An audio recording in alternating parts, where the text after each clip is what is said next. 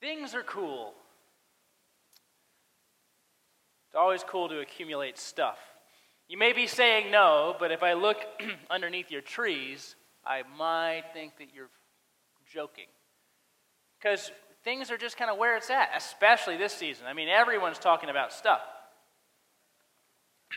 Even if you're one of those just like, oh, we only give our kids three, kids, kids three gifts because there's three wise men. If that's like what you do or whatever else, that's fine. Um, but stuff kind of becomes a motivating factor in our lives during this season. Or maybe we could just say we hide the fact that it's a motivating factor all the time and just admit it and ask for it more regularly. We could also say that's not the case. I know we want to be super holy, like, no, no, no, no, that's not me. But like, most people that I know like things.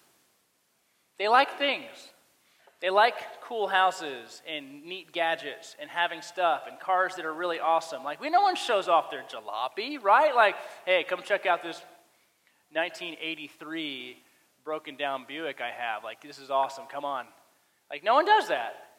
You want everyone to see the new shiny one, though, right? Like, come see this that we got. Your car's 15 years old. You're not like, check it out. You're not bringing people over to your house to show them the renovation you didn't get done. Hey, come over and let's talk about what I will do with the place one day. Like, no, I want to do that. You show me the pictures after you're done. I want to see the stuff you did to it. That's what we do. I mean, we, we love to make our lives more comfortable. We love to make other people's lives more comfortable. We love stuff.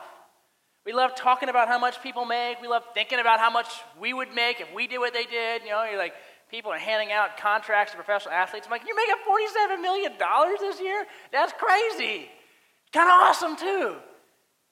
Wait, no, it's not bad. It's bad, right? Like, that's what we do. And no, it's always bad. If it's, as long as it's you. If it's me, it's good. But if it's you, it's bad. And so I think, like, as we enter into this season, I know I am I am reading a passage and preaching a sermon that is totally uphill. Meaning, this is not how we approach life. And we would be foolish to think that this is how we approach life. Because it's interesting how, even often for the believer in our midst, our trajectory of life generally mirrors the trajectory of people who don't know the Lord.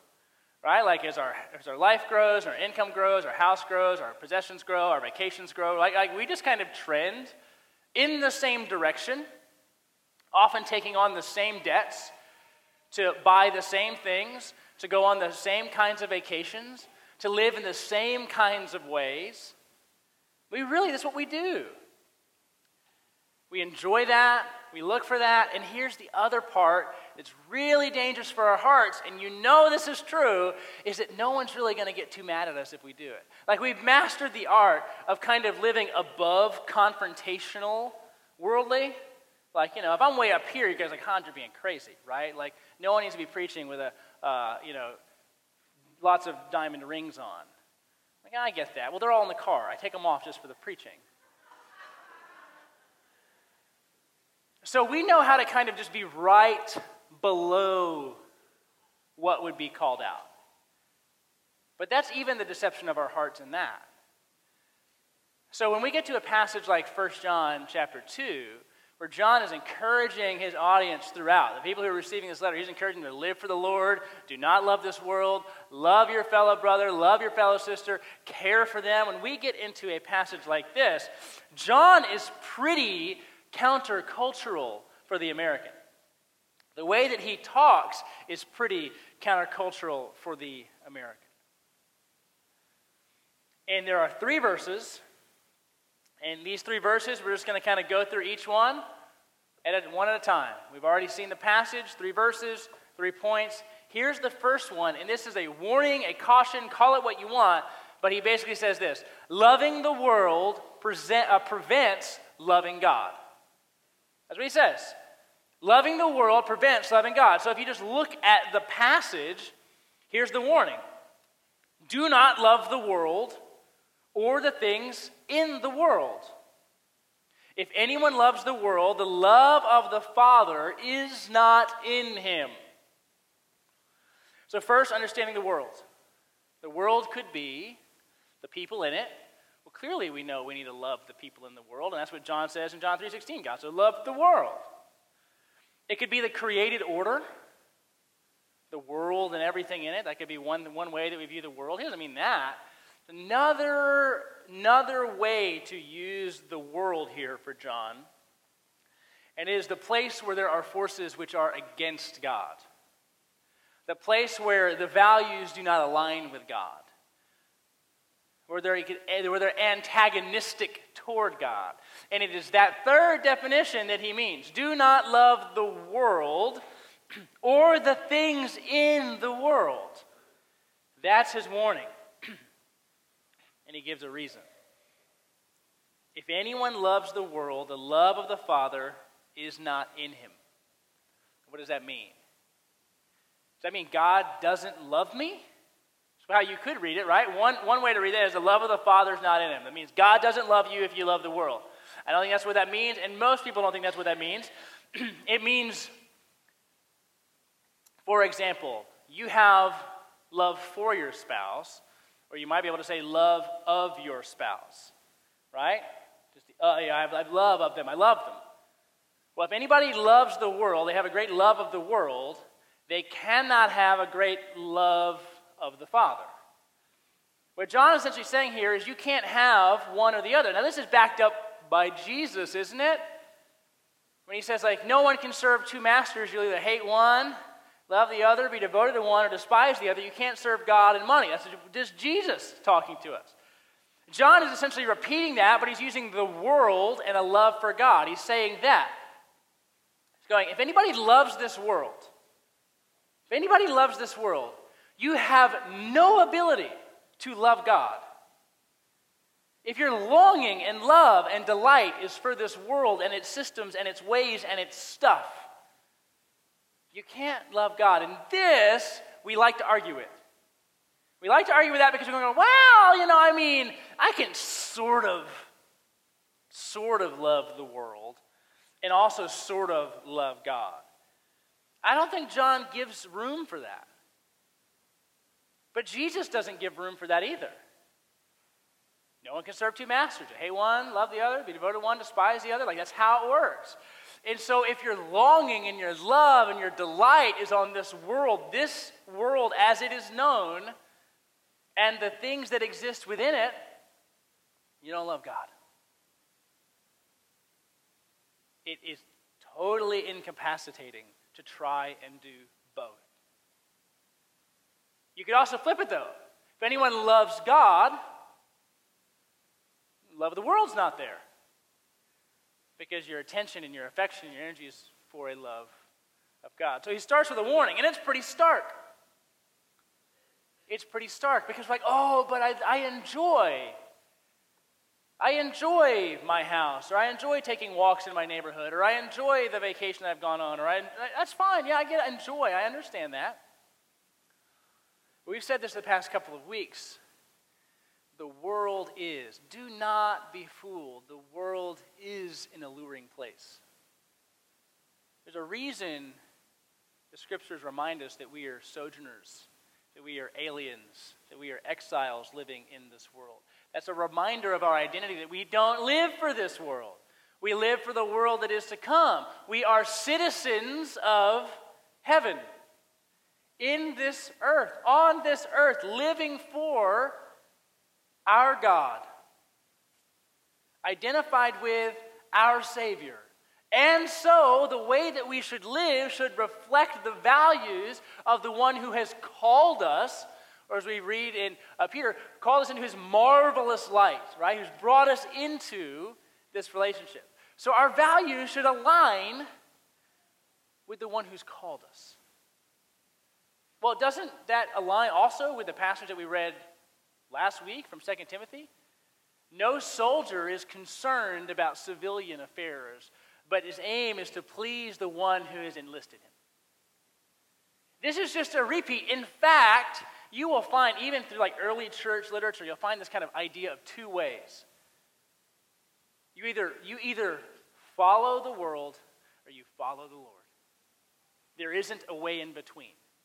You follow the world or you follow the Lord. And as you start to think about that idea, you realize just how much of the scriptures are devoted to encouraging you to follow the Lord.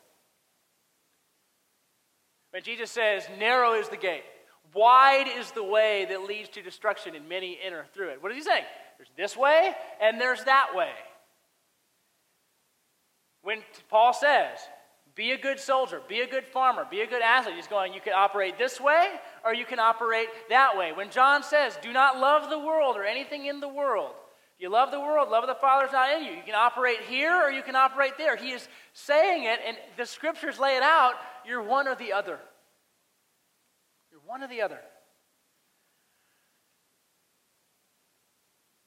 We try, and I wish, for your sake and for mine, I wish that I could, could make it like, well, there are some things that you could love, but there aren't. And why? Because John gives the reason in verse 16 why that is. First, he lists the things in the world that he's talking about, which helps us out. The way in which it operates. And then he talks about where it's from. So this helps us. He's going to clarify for us a little bit, and he's going to then tell us the problem with it. So the reason he gives that things of the world aren't from God. Well, that would make sense.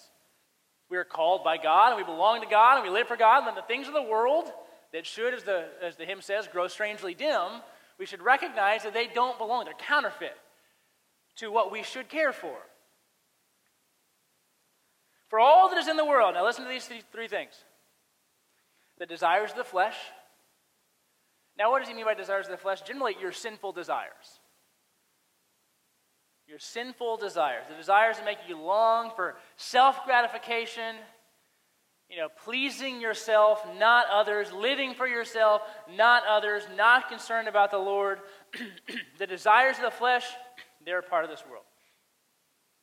Your translation might say lust of the flesh or lust of the eyes. That's the next one. The desires of the flesh, the sinful desires that you have.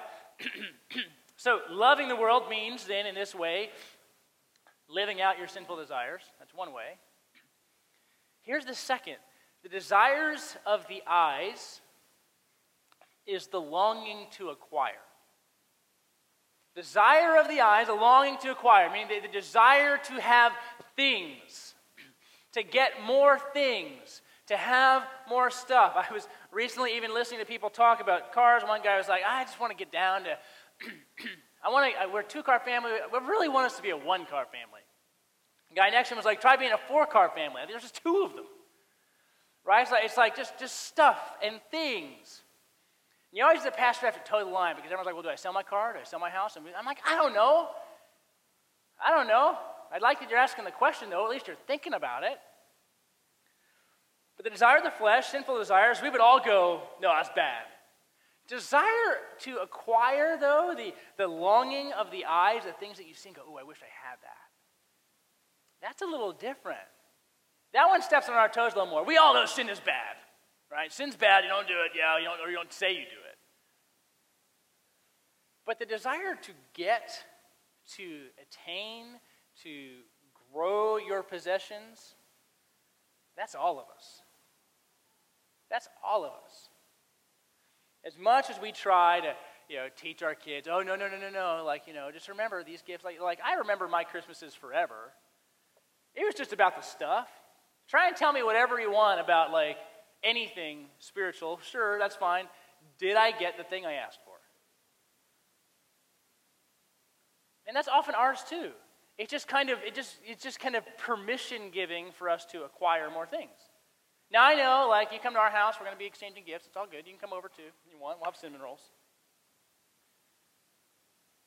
But that's a dangerous one for us. And the reason it's a dangerous one, that middle one of the desire of the eyes is because as you acquire, and you know this is true, as you acquire, your need to maintain the things you acquire only increases. The more stuff you have, the more time you have to spend tending to your stuff. Now, you are finite. You only have so much time in a day. And as your life expands, and the amount of energy that you have to spend on the things that you have and have acquired increases, who often gets the short end of the stick? The Lord. Because you're spending all your time maintaining the things that you have and fixing the stuff that breaks and doing this and doing that. I was talking to a family member recently. I was like, I told, you know, we can expand, we can build on, we can add, but everything you add is one more thing that's going to break, and one more thing that has to get mowed, and one more thing that has to get painted, and one more thing that has to get washed, and one more thing that has to get fixed when it breaks, one more thing that's going to get termites, and like whatever it might be. As you acquire, the demand for your time increases. Whereas, I'm not saying, you know, this is always the funny part. I'm not saying be minimalist. I'm not saying whatever. Like, if you want to live in a hut, go for it. I, that's fine. Meaning, like, we just have one tiny little bungalow. That's where we are. That's where we live. One bedroom, 15 people. We just all kind of cram in. It's fine. We share a bathroom. Like, that's gross, but go for it. If that's you, okay. The danger in talking about these things is we, the legalist in us is always looking for the line. And what happens is John draws the line at your heart. He doesn't draw the line at your stuff. And part of us wishes that he would draw, draw the line at our stuff, right? Like, like, okay, well, is it like, is it, is it, how many vehicles are too many vehicles? Or uh, how many square feet, too many square feet? Uh, how much money in the renovation budget is too much money? That's what we want. We're like, just give me a line, Lord. Well, isn't that what a legalist does? Those are the people that Jesus would rail against. Just give me the line, Lord, and I'll be sure not to cross it. And then I'll know I've pleased you. When the line is here, then it's like, well, is this happening because you're desiring to acquire things? Because you love the world? I mean, if the answer is yes, then maybe the answer to your question is zero dollars. None. Because all you're doing is fueling your fleshly desires. And why would you want to do that? So, the desire of the flesh, the sinful desires, we know those are bad. Bad, meh. The desire of the eyes, the things you see and the things that you want. Well, how did that go for Adam and Eve? When it was seen that the fruit was good, seen that it was okay. And then, third, the pride in possessions. Well, because why? When you acquire things, you got to show them off. You don't get stuff just to keep it in a closet. You get stuff to let people know you got it. You get stuff to put it on Facebook and show all your friends. That's why you get stuff. You don't get stuff just to hide it. No way, no how, no never. That's why there are shows built upon showing you people's fancy things. That's why we love it. No one's like, hey, we're going to go ahead and go into this house and we're going to do a huge renovation. And when we move that bus, it's going to be smaller and cruddier than it was when we started. No, no one wants to see that show. We want to see bigger, better, fancier. We need that. We need the people crying. We need the moment. We need to see. And then you walk through the house like, oh my gosh, I want that. I want that. I want a bathtub like that. I want this kind of lighting. I want this kind of paint. I want this kind of kid. That's what I want. The opposite's never cool. It doesn't sell. Why? Because it's not a worldly value. Diminishing your things, caring less about your stuff, being sacrificial with your possessions, giving them away. All of those things are contra, against what the world teaches us and trains us in. Absolutely against. And so John goes, Well, let's, let me tell you, just in case you're freaking out, let me tell you what I mean by the, the world and things of the world. Your sinful desires the desire of your eyes to acquire the things, acquire possessions, acquire more and more and more. And then, thirdly, your pride in that. Look at what I have. Look at this. Look at that. Come over and see the new. Your pride in that, which says these three things are not from the Lord.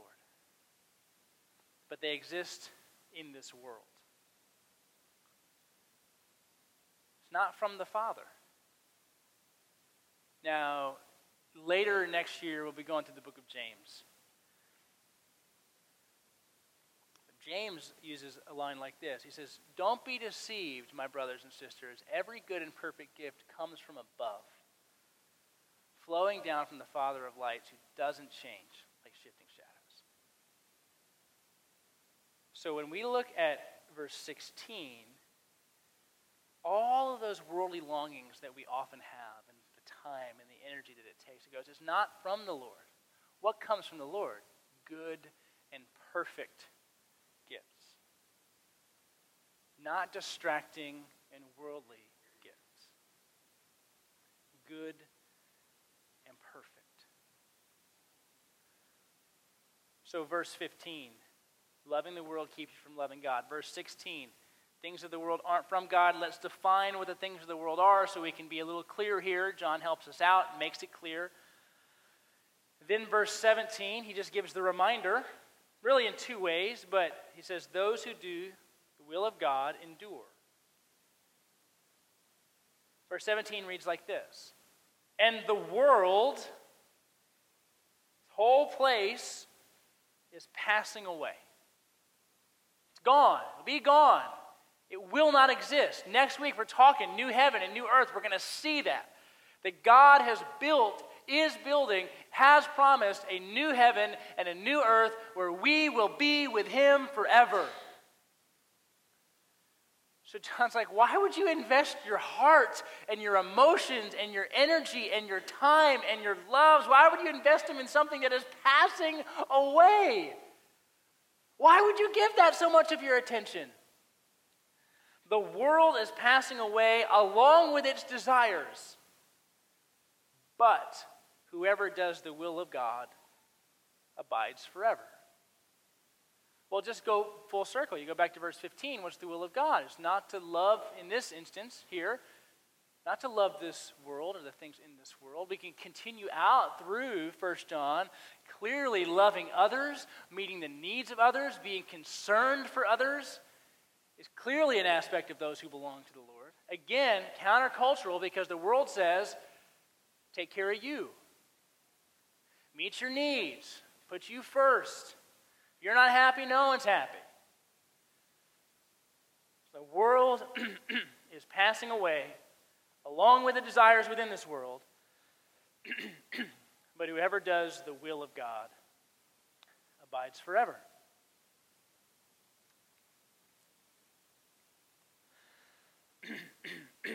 we'll see it next week as well when we're in Revelation chapter 21. and we see, and I'll just get out of the bag, like the challenge is going to be similar, but our affection and our hope and our anchor as people who belong to the Lord Jesus should be for the world that's to come. And it's a really hard lesson. I was trying with my kids to like have this conversation this week, and I was failing at it because I could only speak abstractly where I was like, well, if you knew, and I was trying to use all these metaphors about if you knew that essentially, if you knew that nothing was going to matter that you owned today, tomorrow, wouldn't it change how you treated it today? So I was trying to say, but with a 10 and an 8 year old like that, I'm just like, I just kept missing it. But that's what John is saying here. The world's passing away. So do the things that endure, do the things that abide, do the things that last. Be concerned about the Lord and loving others in His name because of the way that He has loved you.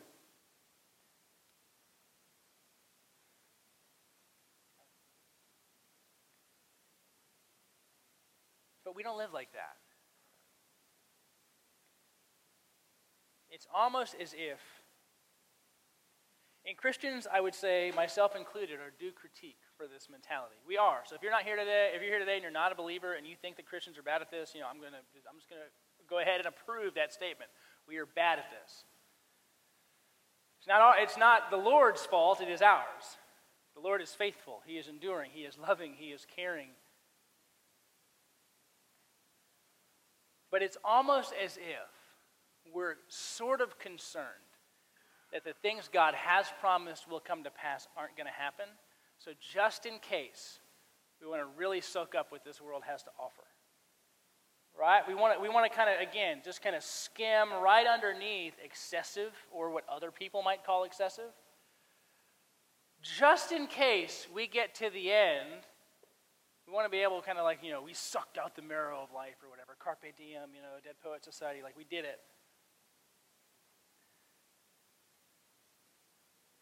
When the scriptures are abundantly clear that if you really want to live your best life now, if you really want to live in the way that God designed and would long for you to live, it is all about the diminishing of self for the sake of others, so the Lord might be better seen and known. Not about the preservation of self. It is not about increasing for us, preserving our life, preserving our health, preserving our stuff, preserving our accounts to be sure that those are all good because we really know that only people, you really know God, understand compound interest and appreciating assets. And if you don't do those things, then you're not really loving God. That's not true. That's not true. There are people who will buy houses in neighborhoods where the prices are going down for the sake of the people in the neighborhood. It is not a value of this world. They all move in. It's not for, I don't live for this world. I was joking about, uh, we, some of you, don't take this the wrong way, what I'm about to say, okay? It's always a good preface when the pastor says that. Some of you, and it's kind of a thing, like the camera doorbells right? Like, like the ring doorbells. You really like them. And you probably already be like, oh man, look, somebody was walking their dog in front of our house. You probably already looked at your phone since you've been sitting here. Whether or not you have one is neither here nor there for me. Though I did walk up to a house, I was in Fulshear last night, and I was going to visit somebody from a, a former church, a mentor and friend of mine, and I clearly went to the wrong house and I ring the doorbell, and they have one of those cameras there staring at me. Like, this is supposed to be like a meet and greet party. There's one car in front of the house, but I, it's where the Google Maps told me to go, and I'm a slave to it. So I was like, I look in, I mean, I'm peering into the house, and this is not a, you know, this is a neighborhood that I would have the police call on me if I'm doing this. And so I'm looking into the house, trying to go, maybe there's cookies on the table. Like, I can't tell. This is kind of a, a cocktail party. But the, the doorbell's already staring at me lighting up because there's been motion. I kind of press it. And I'm, and I'm talking to the doorbell. Like, I'm sorry, I think I'm at the wrong house. I don't even know if anybody's on the other end, but now I'm paranoid I have to say it. Somebody comes to the door. I'm like, I'm probably at the wrong house, aren't I? What, you know, what address is this? She's like, I don't know. Okay, I think it's down the road. So I just drove down the road. I found the house. But those things are everywhere. There's a, there's a point here. Give me a second. Like I said, it's really neither here nor there if you have one. They're, they're kind of neat. You know, it's neat to spy on people.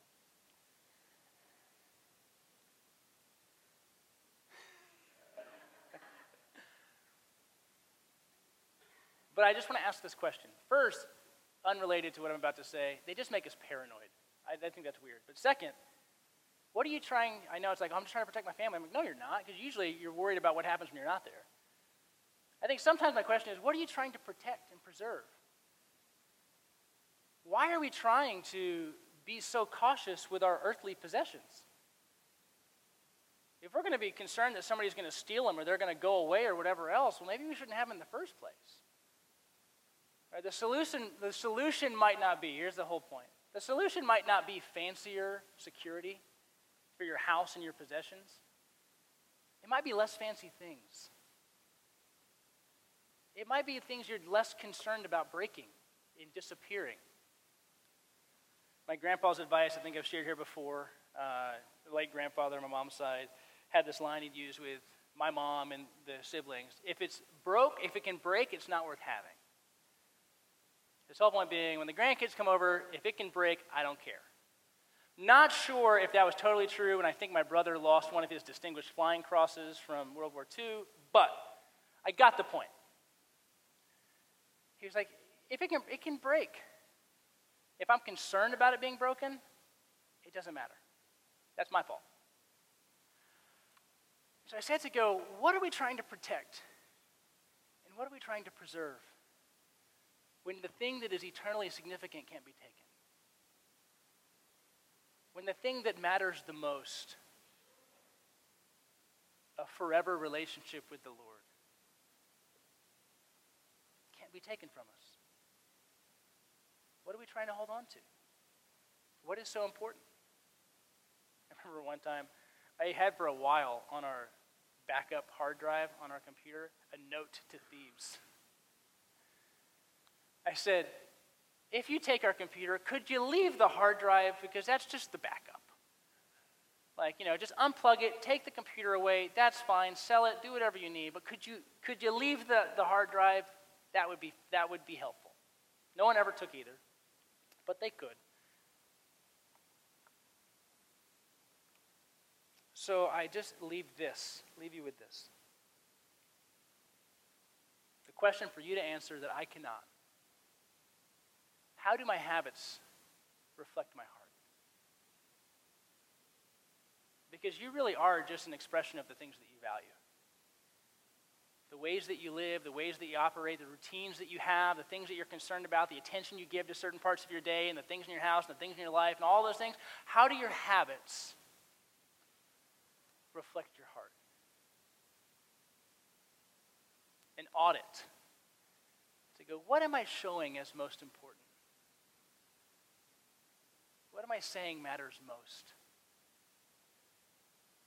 Do I live as if the things of earth have grown and are continuing to grow strangely dim?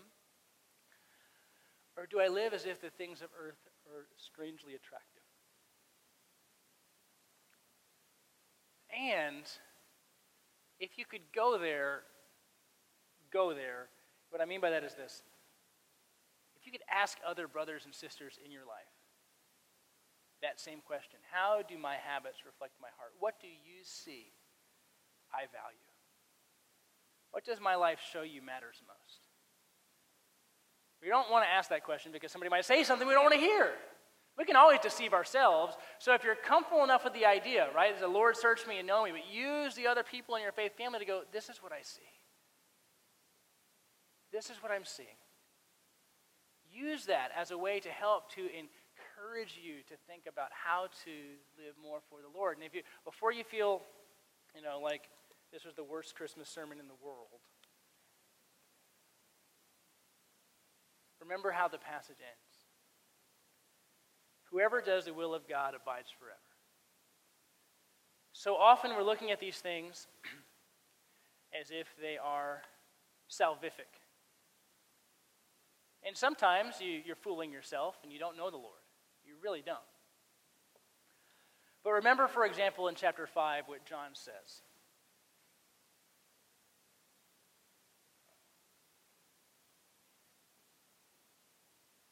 First, chapter 5, verse 11. And this is the testimony that God gave us eternal life, and this life is in his Son.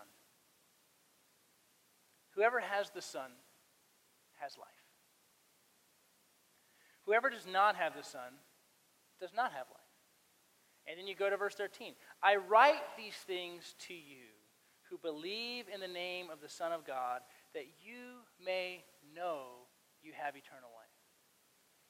John is not, in his letter, trying to get you to be confused about whether or not you are the Lord's.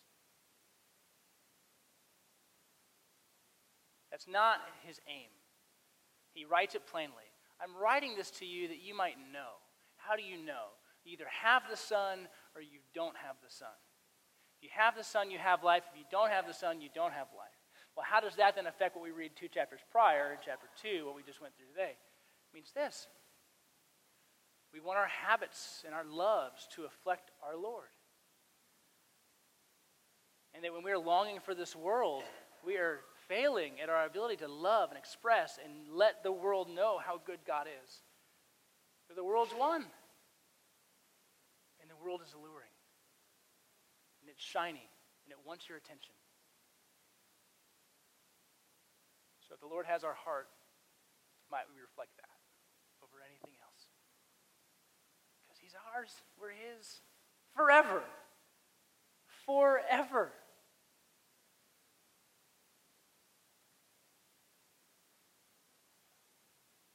If you left this place